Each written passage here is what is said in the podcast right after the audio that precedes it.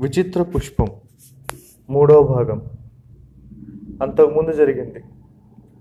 రాజు ప్రతాపవర్మకు యువరాణి ప్రియంవదకు రాజగురు గౌరీనాథుడు విచిత్ర పుష్పం శతాబ్దిక శాపకారణం గురించి విషయాన్ని తెలియజేశాడు.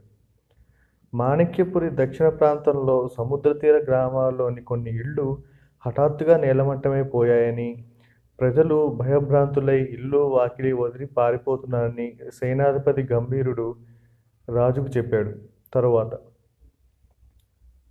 సముద్ర తీరంలోని గ్రామాలు నేలమట్టమైపోవడానికి కారణం ఫలానా అని తెలియదు. అసలు ఏం జరిగిందో ఎవరికీ అర్థపడటం లేదు. ఆ రాత్రంతా ఎప్పట్లాగే ప్రశాంతంగా గడిచింది. వర్షం కురియడం కానీ సముద్ర కటాలు పొంగడం కానీ జరగలేదు. తెల్లవారు లేచి చూసేసరికి చిన్న పెద్ద ఇళ్ళని నేలమట్టమే కనిపించాయి. ఏం జరిగిందో అని తలొక విధంగా ఊహించుకుంటూ అక్కడే ఉంటే తమ ప్రాణాలకే ముప్పు వాటిల్లగలగదన్న భయంతో గ్రామ ప్రజలు చెట్టుకొకరు పుట్టకొకరుగా పరుగులు తీశారు. అలా పారిపోయి వచ్చిన వారు కొందరు రాజధాని నగరం చేరారు. నగర సింహద్వారం వద్ద ఉన్న కాపలాభటులు ఈ విషయాన్ని సేనాధిపతికి తెలియజేశారు. సేనాధిపతి ఆజ్ఞానుసారం వాళ్ళని సైనికులు ప్రత్యేకంగా ఏర్పాటు చేసిన శిబిరాలకు తీసుకువెళ్ళారు. శరణార్థులు కొందరు ఆలయ ప్రాంగణాల్లోనూ మరికొందరు వసంతోత్సవాలు జరిగిన మైదానంలోనూ ఆ రాత్రి గడిపారు. యువరాణి ప్రియంవద తన చెలికత్తలతో కలిసి రాజప్రసాదంలో ఏ భాగాన్ని శరణార్థులైన స్త్రీలకు పిల్లలకు కేటాయిస్తే బాగుంటుందో పరిశీలించి ఆ భాగాన్ని ఖాళీ చేయించి సిద్ధం చేయించేసరికి అర్ధరాత్రి దాటింది. తెల్లవారుగానే రాజు ప్రతాపవర్మ సేనాధిపతి గంభీరసింహుడితో కలిసి శరణార్థులుగా వచ్చిన ప్రజలను పరామర్శించడానికి వెళ్ళాడు.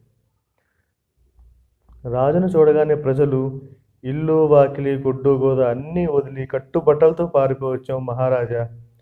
తిరిగి వెళ్ళాలన్నా భయంగా ఉంది. తిరిగి వెళ్ళినా మా ఇళ్ళని నాశనం కాకుండా ఉంటాయని నమ్మకం లేదు. ఏ నిమిషాన్ని ఎటువంటి ఆపద ముంచుకొస్తుందో తెలియడం లేదు అన్నారు దీనంగా. మీకు రక్షణ కల్పించే బాధ్యత నాది. మీ ప్రాణాలకు కానీ ఆస్తిపాస్తులకు కానీ ఎటువంటి హాని రాదు. మీరు నిశ్చింతగా ఉండండి. అని రాజు వాళ్ళను ఆప్యాయంగా ఓదార్చి సేనాధిపతి గంభీర సింహుడి కేసు చూశాడు.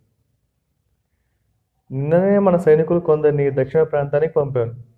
ఎటువంటి ఆపద వచ్చినా ఎదుర్కోవడానికి వాళ్ళు సిద్ధంగా ఉన్నారు.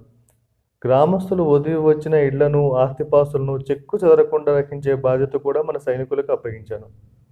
వంతుల వారీగా అంటే ఉదయం నుంచి సాయంకాలం వరకు కొందరిని సాయంకాలం నుంచి తెల్లవారేదాకా మరికొందరిని కాపలా ఉంచడానికి ఏర్పాటు చేశాను ప్రభు.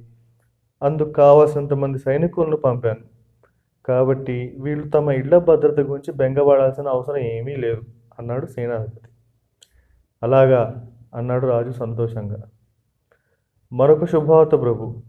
శరణార్థులుగా వచ్చిన స్త్రీల కోసం పిల్లల కోసం యువరాణి రాజప్రసాదంలోని పడమటి దిశ భాగాలను కేటాయించారు. స్వయంగా అక్కడ ఏర్పాట్లని చూసి యువరాణి నిద్రపోవడానికి అర్ధరాత్రి దాటిందని పరిచారికలు నాకు తెలియజేశారు అన్నాడు సేనాధిపతి. పేదలకు సహాయపడాలనే పరోపకార బుద్ధి ప్రియంవదకు బాల్యం నుంచే ఉంది. సరే అక్కడ ఏర్పాట్లు ఎలా ఉన్నాయో వెళ్ళి చూద్దాం అన్నాడు రాజు ఎంతో ఉత్సాహంగా. చిత్తం ప్రభు అని సేనాధిపతి రాజు వెంట నడిచాడు. రాజు సేనాధిపతి రాజప్రసాదం పడమటి భాగాన్ని చేరేసరికి అక్కడ స్త్రీలు పిల్లలు వరుసలు వరుసలుగా కూర్చుని ఉన్నారు. వాళ్ళ ముందు ఆకులు పరిచి ఉన్నాయి. కొంతసేపటికి యువరాణి ప్రియంవద వెంట వచ్చిన పరిచారికలు పాత్రలో తెచ్చిన భోజనం అందరికీ వడ్డించారు. అందరూ చాలా సంతోషంగా భోజనం చేసిన దృశ్యం చూసిన రాజు పరమానందం చెంది ప్రియంవద నీ ఔదార్యం మెచ్చుకోదగినది. బాధల్లో ఉన్న వాళ్ళను ఆదుకోవడంలోనే మానవ జన్మకు సార్థక్యం లభిస్తుంది. ఆ విషయం గ్రహించి నిన్ను చూస్తుంటే నాకెంతో ఆనందంగా ఉంది. నిన్ను కన్నందుకు నేనెంతో గర్వపడుతున్నాను. ఈ పేద ప్రజలు నీ మేలుని చిరకాలం గుర్తుంచుకుంటారు. వీళ్ళు ఇక్కడ ఉన్నంత వరకు ఇప్పటిలాగే వాళ్ళ అవసరాలను చూసే ముఖ్యమైన బాధ్యత నీకు అప్పగిస్తున్నాను అన్నాడు. యువరాణి సరే అన్నట్టు చిరునవ్వుతో తల ఊపుతూ మీకు ఇక్కడ విచారమేమీ వద్దు నాన్న. ఇక్కడ వాళ్ళకు ఎటువంటి కొరత లేకుండా చూసుకునే బాధ్యత నాది. మిగతా చోట్ల ఉన్న శరణార్థుల గురించి మీరు ఆలోచించండి అన్నది వినయంగా. రాజు సేనాధిపతి అక్కడి నుంచి బయలుదేరి రాజప్రసాదం ప్రధాన భవనం సమీపిస్తుండగా నలుగురు సైనికులు ఎదురుపడ్డారు. వాళ్ళెందుకో ఆందోళన చెందుతున్నట్టు కనిపించారు. ఏమిటి అలా ఉన్నారు? ఏం జరిగింది? అని అడిగాడు సేనాధిపతి. నిన్న దక్షిణ ప్రాంతాలకు వెళ్ళిన మన సైనికుల జాడ కనిపించడం లేదు ప్రభు అన్నారు సైనికులు. ఏమయ్యారు? అని అడిగాడు సేనాధిపతి కోపంగా. ఆ సంగతి చెప్పడానికి అక్కడ ఎవరూ లేరు. ఈ రోజు ఉదయం మన సైనికులు అక్కడ చేరేసరికి ఆ ప్రాంతం అంతా నిర్మానుష్యంగా ఉంది. మరికొన్ని గ్రామాలు నేలమట్టమే ఉన్నాయి అన్నారు సైనికులు. ఉదయం వెళ్ళిన సైనికులు తిరిగి వచ్చారా? అక్కడే ఉన్నారా? అని అడిగాడు సేనాధిపతి. ముగ్గురు సైనికులు వచ్చి ఈ విషయం తెలియజేసి వెంటనే తిరిగి వెళ్ళిపోయారు. వాళ్ళ వెంట మన దళనాయకుడు వీరసింహుడు కూడా వెళ్ళాడు అన్నారు సైనికులు. అలాగా. వీరసింహుడు రాగానే నన్ను చూడమని చెప్పండి అన్నాడు సేనాధిపతి. చిత్తం ప్రభు అని సైనికులు వెళ్ళిపోయారు. మరిన్నీళ్ళు నేలమట్టం అయ్యాయని తెలిస్తే ఇక్కడ ఉన్న వాళ్ళు మరింత హడిలిపోతారు. ఈ విషయాన్ని మన మధ్యలో ఉంచుతాం. సముద్ర తీరానికి వెళ్ళిన దళనాయకుడు తిరిగి రాగానే బహుశా మన సైన్యాన్ని అక్కడ నడిపించాల్సిన అవసరం ఉండొచ్చు. కాబట్టి సైన్యాన్ని సిద్ధంగా ఉంచడం అవసరం అన్నాడు రాజు. అలాగే చేద్దాం ప్రభు. దళనాయకుడు రాగానే మీ దగ్గర వస్తాను అని చెప్పి సేనాధిపతి బయలుదేరాడు. సైనికులతో పాటు సముద్ర తీరానికి వెళ్ళిన దళనాయకుడు ఆ రోజు సాయంకాలానికి హడావిడిగా తిరిగి వచ్చి సేనాధిపతికి నమస్కరించాడు. ఏమిటలా బుక్కమొహంతో ఉన్నావు? అసలు ఏం జరిగిందో తెలుసుకొని వచ్చావా? అని అడిగాడు సేనాధిపతి. అంతా వింతగా ఉన్నది ప్రభు. నిన్న వెళ్ళిన మన సైనికులు సముద్ర తీరం చేరా చేరుకున్నారనడంలో సందేహం లేదు. ఎందుకంటే వారి అడుగుజాళ్ళు స్పష్టంగా కనిపించాయి. వాళ్ళు అక్కడ చేరుకున్న తర్వాత ఏం జరిగిందో తెలియలేదు. చెప్పడానికి అక్కడ ఒక్క పిట్ట కూడా లేదు అన్నాడు దళనాయకుడు. ఇప్పుడు ఏం చేద్దాం నీ ఉద్దేశం? అని అడిగాడు సేనాధిపతి.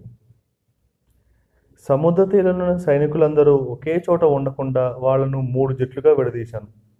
మొదటి జట్టు సముద్ర తీరంలో ఉంటుంది. రెండవ జట్టు వాళ్ళకి కూతవేటు దూరంలో ఉంటుంది. మూడవ జట్టు ఇంకా అయుతలో ఉంటుంది. మూడు జట్లకి మధ్య సమాచారం అందుతూనే ఉండే విధంగా అప్రమత్తంగా ఉండమని ఆజ్ఞాపించి వచ్చాను. తమరు అనుమతిస్తే తెల్లవారగానే నేను ఒకసారి స్వయంగా అక్కడికి వెళ్ళి సమాచారం తెలుసుకుని మీకు తెలియజేస్తాను అన్నాడు దళనాయకుడు. శభాష్ అలాగే చెయ్యి అని చెప్పి సేనాధిపతి రాజభవనానికి వెళ్ళి రాజుకు విషయం తెలియజేసి అక్కడి నుంచి శరణార్థుల శిబిరాలకు బయలుదేరాడు. అక్కడ వచ్చిన వాళ్ళందరికీ కూడా ఆహార పానీయాలకు కానీ విశ్రాంతి తీసుకోవడం కానీ ఎటువంటి ఇబ్బంది కలగకుండా చూసుకుంటున్నాడు. రాజభటలే కాకుండా నగర ప్రజలు కూడా వాళ్ళకి సాయపడడం చూసి సేనాధిపతి ఎంతో సంతోషించాడు. మరునాడు తెల్లవారుతూ ఉండగా దళనాయకుడు వీరసింహుడు సేనాధిపతి ఇంటికి వచ్చాడు. అతన్ని చూడగానే సేనాధిపతి అప్పుడే వెళ్ళొచ్చావా? ఎలా ఉంది పరిస్థితి? అని అడిగాడు. చాలా భయంకరంగా ఉంది ప్రభు. నేను బయలుదేరుతూ ఉండగా అక్కడ సైనికులు కొందరు ఎదురు వచ్చి చెప్పారు. ఆ రాకాశ మృగం మళ్ళీ వచ్చిందంట. అన్నాడు దళనాయకుడు. రాకాశ మృగమా? అన్నాడు సేనాధిపతి అమితాశ్చర్యంతో అవును ప్రభు సరిగ్గా అర్ధరాత్రి సమయంలో సముద్రం నుంచి పర్వతాకారంలో ఒక రాకాశ మృగం పైకి రావడం సైనికులకు కనిపించిందట. అది నేల మీద నడుస్తున్నదో లేక గాలిలో అలా తేలుతున్నదో తెలియట్లేదు. అయితే అది తన తలను అటు ఇటు ఆడిస్తూ మెల్లగా కదులుతున్న కొద్దీ దాని కాళ్ళ కింద ఇళ్ళు ఇళ్ళలోని మనుషులు చెట్లు సర్వం అలాగే భూమిలో దిగిపోయాయట. అయితే అది ఏమాత్రం శబ్దం చేయకుండా భీకరమైన తలను అటు ఇటు ఆడిస్తూ ఉత్తర దిశగా కదిలిపోయిందట.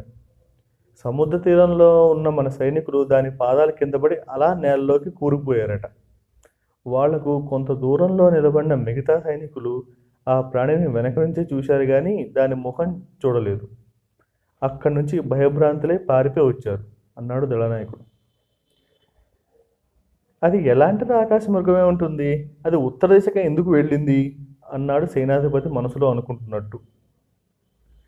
అవును ప్రభు మన సైనికులు దాన్ని ఎదుర్కొనే ఉంటే వాళ్ళను కూడా పాదాల కింద భూమిలోకి కూరుకుపోయి ఉండేవాళ్ళు. వాళ్ళు భయపడి తిరగడం వల్లే మనకి ఈ విషయం తెలిసింది అన్నాడు దళనాయకుడు నెమ్మదిగా. సేనాధిపతి కొంతసేపు మౌనంగా ఆలోచించి సరే అది ఉత్తర దిశగా వెళ్ళిందంటున్నావు కదా. అది సముద్రం నుంచి రావడం వల్ల తెల్లవారేలోగా మళ్ళీ సముద్రం చేరి ఉంటుందనే భావిస్తున్నాను. ఉత్తర దిశకు మన సైనికుల్ని కొందని పంపు. అక్కడ ఏదైనా ప్రమాదం వాటిల్లో ఉండవచ్చు. దక్షిణ సముద్ర తీరంలో కాపలాను యథాతథం కొనసాగించు. నిన్న రాత్రిలాగే సైనికులను మూడు జట్లుగా విడదీసి కాపలా ఉంచు. ఆ రాకాశ మృగం గురించి మరేదైనా సమాచారం తెలిస్తే వెంటనే వచ్చి చెప్పు. నేను ఈ విషయం రాజుకు చెప్పి వస్తాను. ఈ అపాయం నుంచి ప్రజలను కాపాడవలసిన బాధ్యత మనకున్నది అన్నాడు సేనాధిపతి.